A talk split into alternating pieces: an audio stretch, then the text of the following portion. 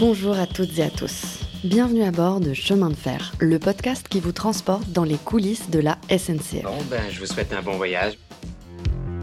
Bleu de chauffe et veste de contrôleur, insigne, livrée rouge et casquette de chef de bord.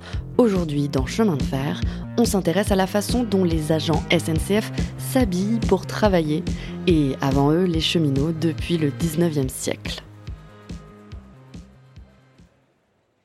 En 1937, à la compagnie du PLM, la blouse pour homme se fait avec manche à poignée, deux poches sur les côtés, une poche poitrine côté gauche, une poche tiquée côté droit. Elle se ferme sur le devant au moyen de cinq boutons Corozo noirs et comporte au bas du dos une ouverture de 40 cm. Les dames ont la possibilité de porter deux blouses. La blouse du type 1 se fait avec empiècement et pli dos et devant, sans poche ni ceinture. Elle se ferme sur le devant au moyen de cinq boutons Corozo noirs.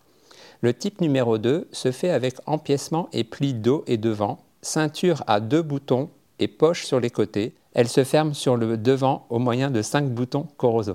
La voix que vous venez d'entendre est celle de Jérémy Brucker. Il est docteur et professeur agrégé d'histoire, spécialiste de l'histoire du vêtement de travail.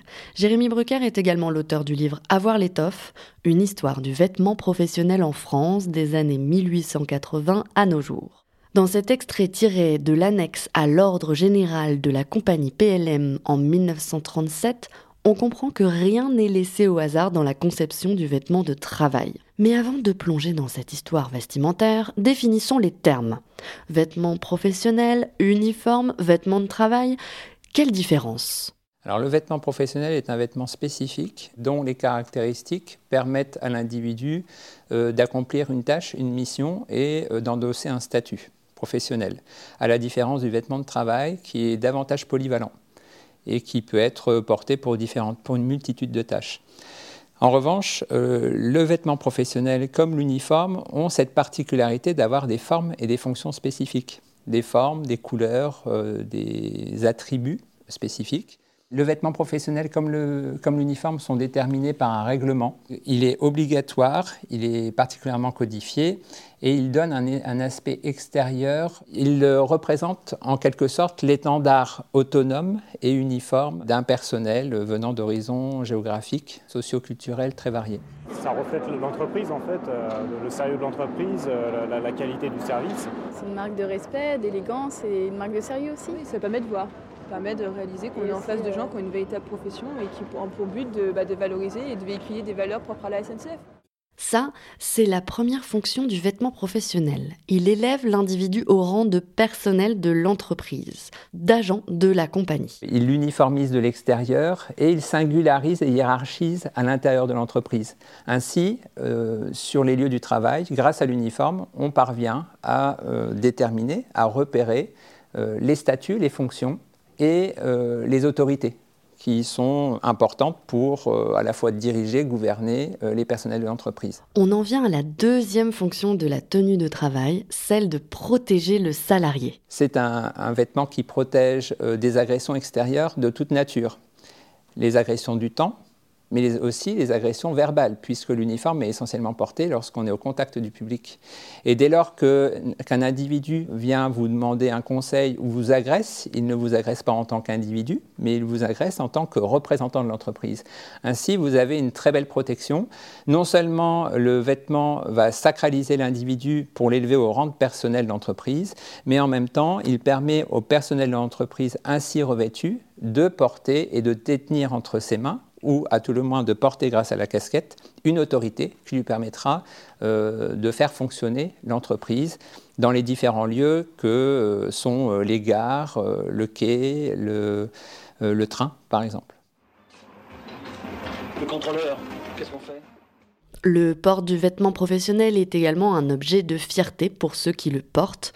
Il est synonyme de réussite et impose le respect.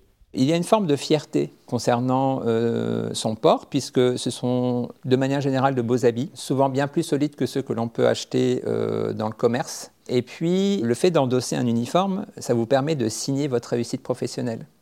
Vous avez réussi à intégrer une entreprise qui vous donne des avantages, qui vous assure une rémunération, et souvent bien meilleure que celle que vous auriez pu avoir si vous étiez resté dans votre milieu socio-professionnel d'origine. De nombreux cheminots étaient embauchés au moment de la réalisation et de la création d'une ligne, et ils étaient issus euh, du milieu rural. Le port de l'uniforme euh, suscite aussi une, grande fierté puisque euh, il est l'étendard d'une entreprise euh, qui incarne le progrès, l'innovation, qui représente l'avenir. Le personnel des chemins de fer constitue un corps d'élite dont chaque élément doit mériter la place qu'il occupe. Ne devient pas qui veut, mécanicien, aiguilleur ou agent de sécurité. Avec la création de la SNCF en 1937, la tenue s'enrichit d'une nouvelle fonction symbolique en incarnant le service public. L'uniforme a aussi pour intérêt euh, d'envelopper et de sacraliser un individu euh, qui devient un représentant de l'État ou de l'administration ou de l'entreprise, ou des trois à la fois. Et surtout, euh, il montre et il révèle aux yeux du public qu'il doit assurer un service et qu'il l'assure grâce à sa tenue.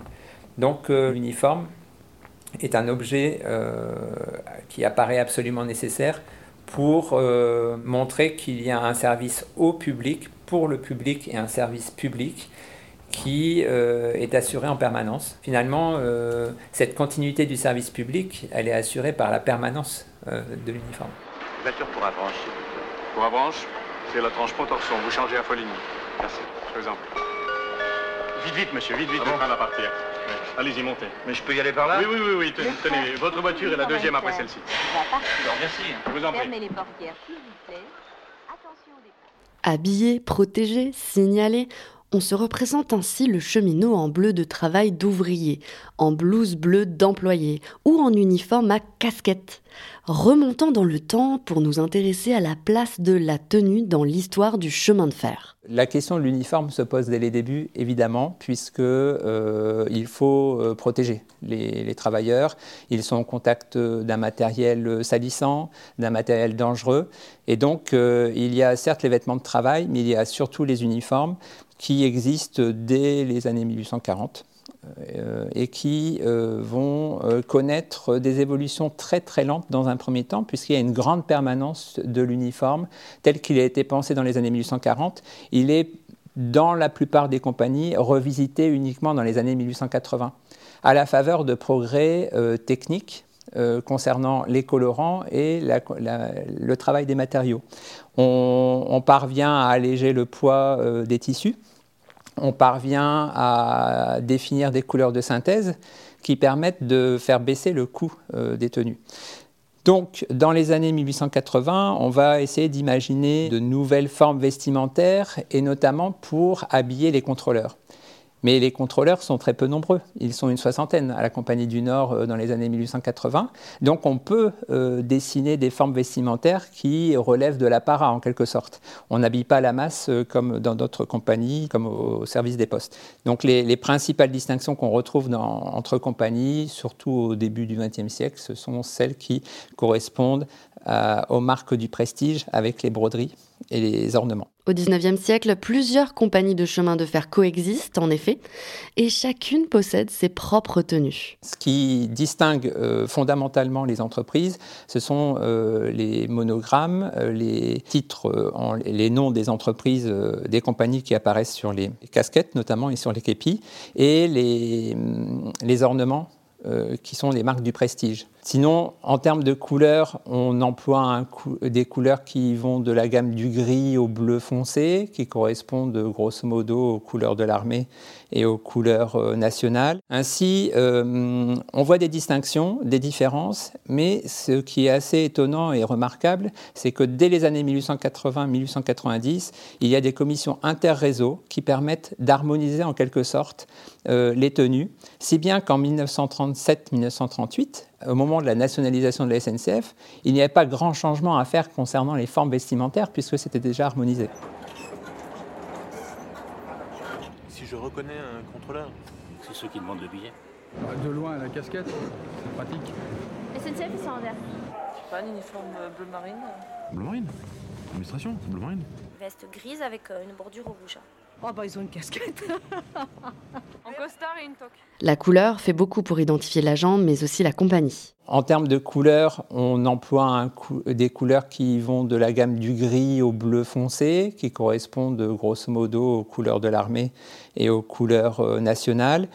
Il y a cette volonté, de toute façon, euh, et je reviens sur la question de l'harmonisation, il, y a- cette volonté d'harmoniser les formes vestimentaires entre les compagnies pour éviter des particularismes qui seraient néfastes pour une organisation qui a été pensée à l'échelle nationale. Quand bien même il y a des compagnies ferroviaires, l'organisation des transports a été pensée à, à l'échelle nationale et cette commission interréseau, elle est nécessaire pour euh, éviter euh, des désagréments. La question de la couleur est donc bien fondamentale.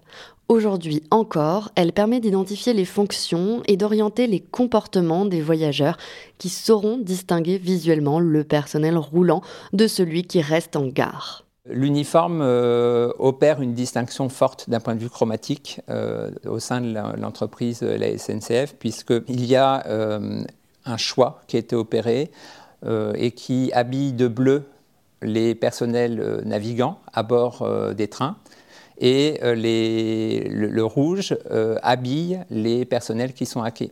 Ainsi, pour euh, le voyageur, il peut repérer très rapidement euh, le personnel habillé de rouge dans les gares, puisque cette couleur a pour fonction euh, principale de créer du dynamisme, alors que le bleu permet de se fondre davantage dans la masse. Les voyageurs pour Montélimar, Sainte-Foy-la-Grande, Bourg-la-Reine, Poitiers, Bordeaux, Bouzan-Vexin. En voiture, s'il vous plaît, dépêchons-nous.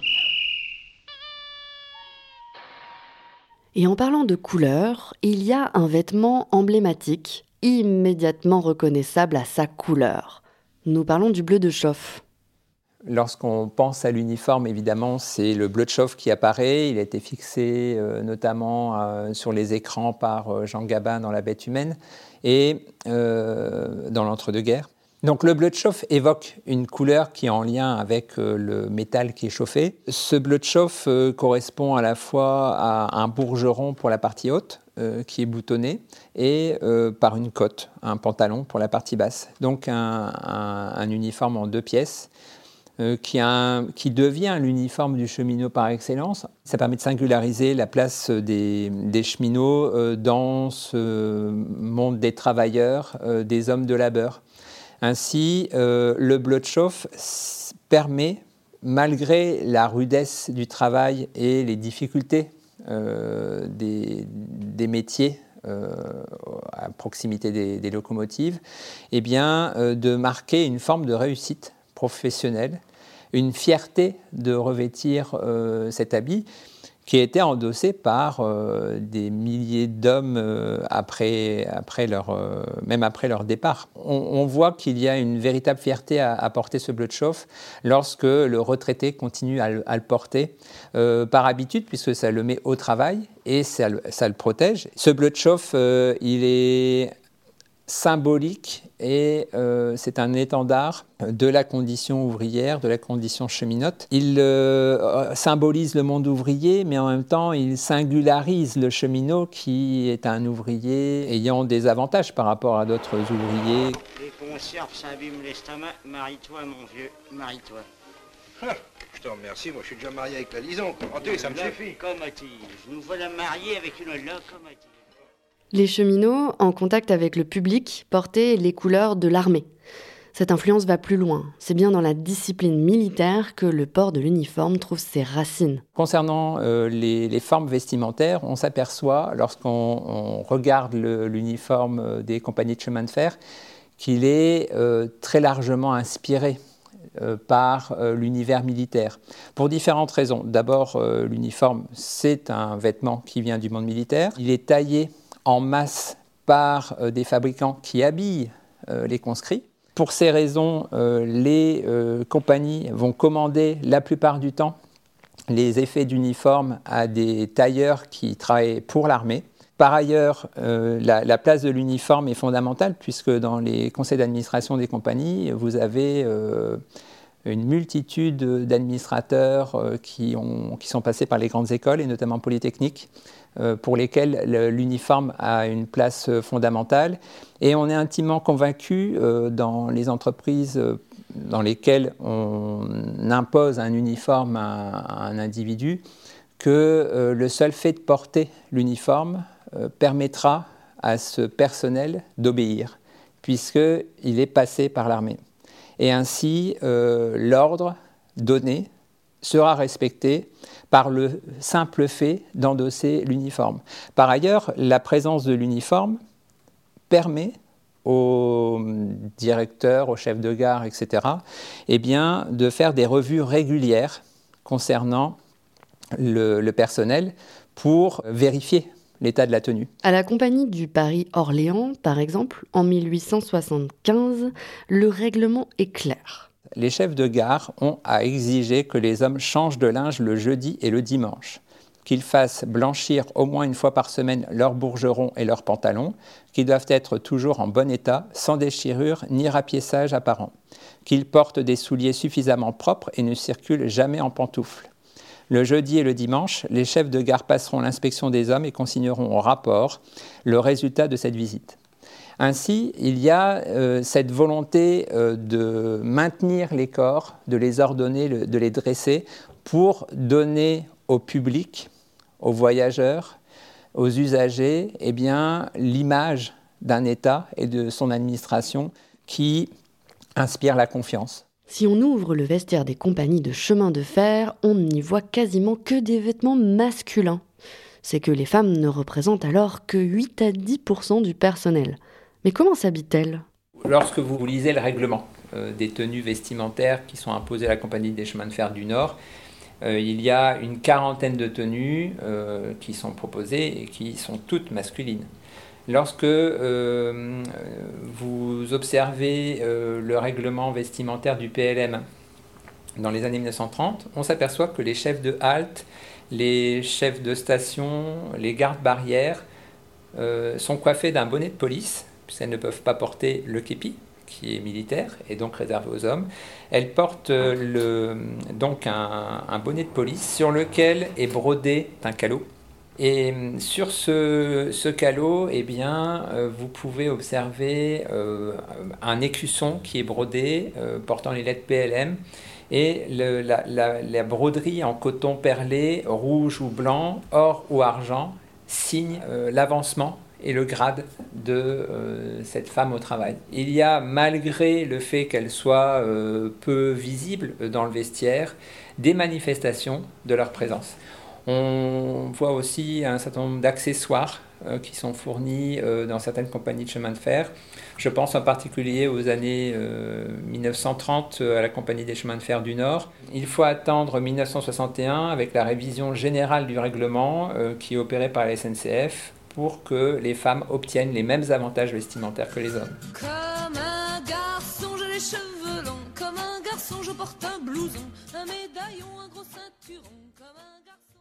Ce n'est qu'au cours du XXe siècle que la SNCF va prendre de la distance avec les formes et les couleurs militaires et part à la recherche de nouvelles inspirations. Dans un environnement concurrentiel, l'accent est mis sur la création d'une image de marque, d'une identité visuelle portée par l'agent ou l'agente en uniforme.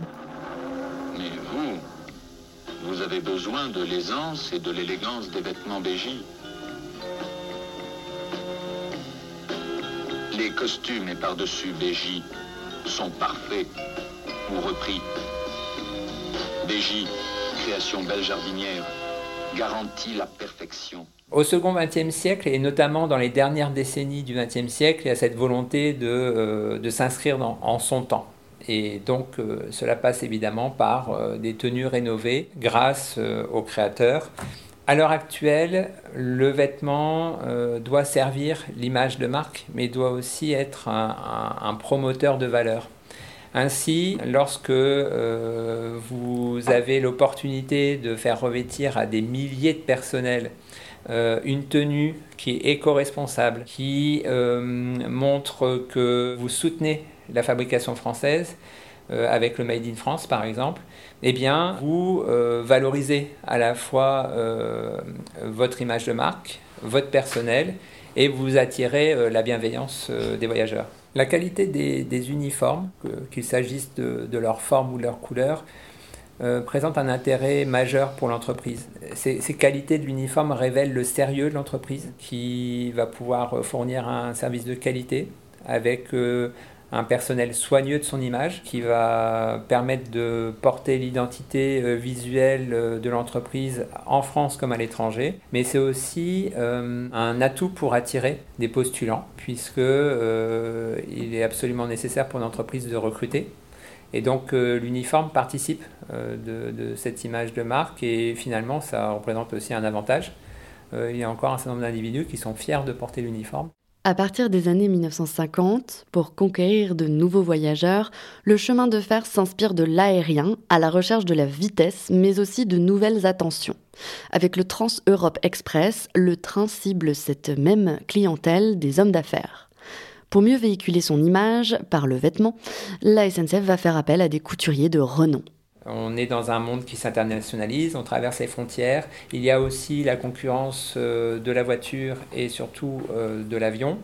Euh, dans les compagnies aériennes, on fait appel à des grands couturiers dès les origines, puisque l'hôtesse de l'air doit rassurer. C'est à la fois une mère et une infirmière. Le, faire appel à un, couturier ou un créateur présente aussi l'avantage de bénéficier de sa renommée. Ainsi, euh, lors de la présentation des collections, il y a souvent un défilé qui euh, permet euh, de faire la publicité de l'entreprise et de montrer que l'entreprise sait s'attacher de belles signatures.